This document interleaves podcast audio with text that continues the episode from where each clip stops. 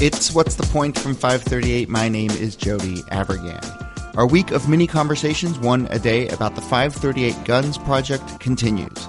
Who dies from guns in this country and how do we lower that number?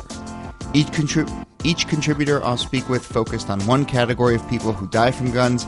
Let's get right into it. Here is economics writer Ben Casselman talking about his reporting. One of the, the biggest categories was these young men in general. This is when you look at that slice of deaths that's homicide. Young men are sort of the dominant category that die in uh, for, die from guns and gun homicides. And we look specifically at the city of New Orleans, which is a, is a place that's had a reputation for a long time as being a pretty dangerous city, the murder capital for quite a long time. Um, and the, the mayor there, Mitch Landrieu, has really made reducing homicide, um, not just gun homicide, but it's predominantly gun homicide, uh, a major focus of, of his administration. And they've really launched a sort of big, wide ranging initiative they call NOLA for Life, which is trying to bring down the number of, of people killed in New Orleans. And again, the group there is almost entirely young men. In the case of New Orleans, it's almost entirely young black men. Young black men nationally are killed at a much higher rate than any other group, but in New Orleans, the numbers are really pretty remarkable. And so that he's sort of looking at this and saying, you know, how do we go about bringing down the, the number of, of people who are dying in our streets? And one of the things that I gathered from your piece, sort of interesting, is that this is we're you know this is our guns project, but this is about much more than guns. I mean, New Orleans is really trying to take a much bigger look at how to stop gun violence, but it's not like a targeted gun program. Yeah, I mean, it's interesting. I mean, the word guns comes out up a lot less in New Orleans um, than you might think. Now, again, I mean, some more than ninety percent of homicides in New Orleans are committed with guns. And so, you know, police do talk about how do we get guns off the streets. They do talk about the dangers of guns. But is in this context of Louisiana, which has some of the loosest gun laws in the country. It has a very um, strong pro gun culture. And so the mayor has introduced sort of a few basic initiatives recently to try to get guns off the streets. But the reality is, is that sort of gun control, if it's not realistic nationally, it is really not realistic. So it's a political calculus that basically we're not going to win a gun control fight, so we have to find the so other I, root causes of gun violence. So I, I think I think the the political uh, piece of it is definitely part of what we're talking about here, but it's also a recognition that on some level this is a violence problem, not just a gun problem. And so, you know, they, they talk a lot in New Orleans, and this is language that's increasingly being heard in other places about violence as a public health problem mm-hmm. and the spread of violence, right? And so, you know, one approach to dealing with a public health problem with a disease that is spreading is to make it less deadly. And so that, you know, having fewer guns, if more of those are fist fights or knife fights, they'll be less deadly. So that's certainly one piece of it. But another piece of that is how do you stop the spread of the disease in the first place? And there's been a lot of research recently that's been going on sort of looking at how violence spreads in communities. So what is this NOLA for Life program? How what is that research how is that research driving it? So, I some of the, the most interesting research in this comes uh, from a guy named Andrew Papachristos, who's a. Uh, How many times do we have to practice that name? um, who's a uh, is, is a criminologist at uh, at Yale, uh, who sort of started doing this work in Chicago, actually. And you know, we've known for a long time that violence is concentrated.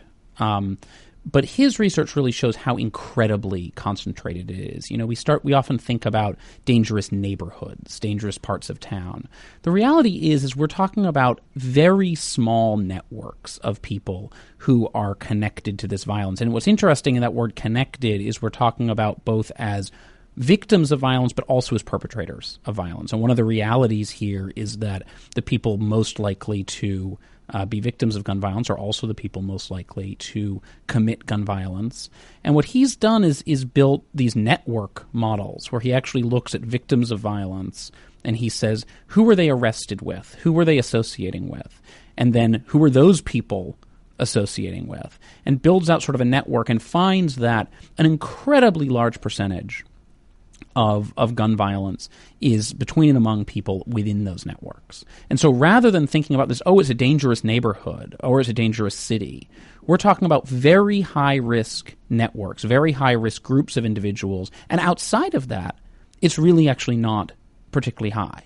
You know, it's not just, you know, young men of color, right? It's a very particular group of young men of color, not necessarily of color, who are um, who are at, at the greatest risk of, of violence. And you said ice. Uh, you said um, concentrated, but also isolated too, right? I mean, there's geographic isolation. You mentioned Chicago, which I think is the greatest example of this. About violent communities are just cut off, like geographically, physically, from wealthier and uh, and less violent communities. So that can be true. It's not at all true in New Mm-hmm. Orleans. It's not. Um, New Orleans is an interesting city in a number of ways. One is that you have um, pockets of poverty and poverty po- pockets of wealth really up against each other, Mm-hmm. right? I mean, literally sort of one block apart. You don't have you know the equivalent of a South Side of Chicago, right? You have. I mean, you hear about the Lower Ninth Ward, but if you if you walk around New Orleans, you can be in the middle of the Garden District, and you can walk two two blocks over, and you can be in the middle of of really you know fairly extreme poverty.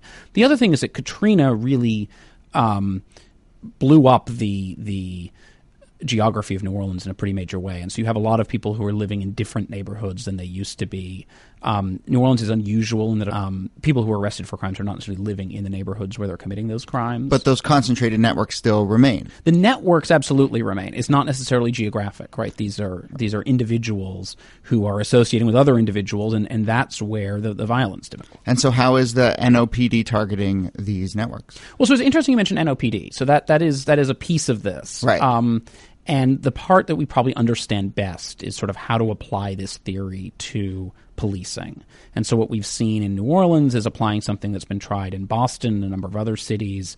Um, it, it- this project called Ceasefire, in which they actually call in people who are considered to be at the highest risk, and they kind of read them the riot act. They say, "We will help you if you want to sort of leave behind this life. Then we will help you get jobs. We'll help you get schooling.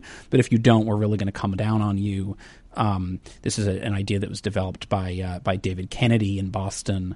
Um, that is followed by indictments, mass indictments, sort of anti-gang activities. You also hear about ideas like hotspot policing, where you find you know the very particular blocks that are the are the highest risk. This is something that we sort of have a pretty decent understanding of. It can make a really pretty substantial difference, and it has made a difference in New Orleans. We saw pretty substantial decline in murders from when they started doing this in 2012 down to 2014. Uh, we've seen even bigger declines in some other cities, in, in Boston and New York, and some other places that have tried these strategies. The problem is, is that they do sort of hit a level of diminishing returns. Um, we don't fully understand why those diminishing returns hit um, quicker in some places than in others, and, and there's certainly arguments that New Orleans could do more on those strategies. But there's a certain point at which you sort of have have gotten the low hanging fruit on that. And so what then New Orleans is thinking a lot about, and a lot of places are starting to think about, is how do you get at some of these other root causes, right? How do you have people who how do you prevent people who are in these at high risk from crossing into violence in the first place or how do you help people who want out of that life to get out of it and and that's a trickier thing to do i think than than the policing approach Well, it's just more intertwined and holistic. I mean, it, it touches on every aspect of someone's of a young man's life, right? Is there? Are you hopeful about the level of coordination? I guess that that that, that approach would require. So I think part of what makes this so difficult is you, hear New Orleans that Mayor Landrieu speaks, you know, very passionately about poverty, about inequality, uh, about uh, racism, and about those being sort of important root causes of the violence that we see, and and that's almost certainly true on some level.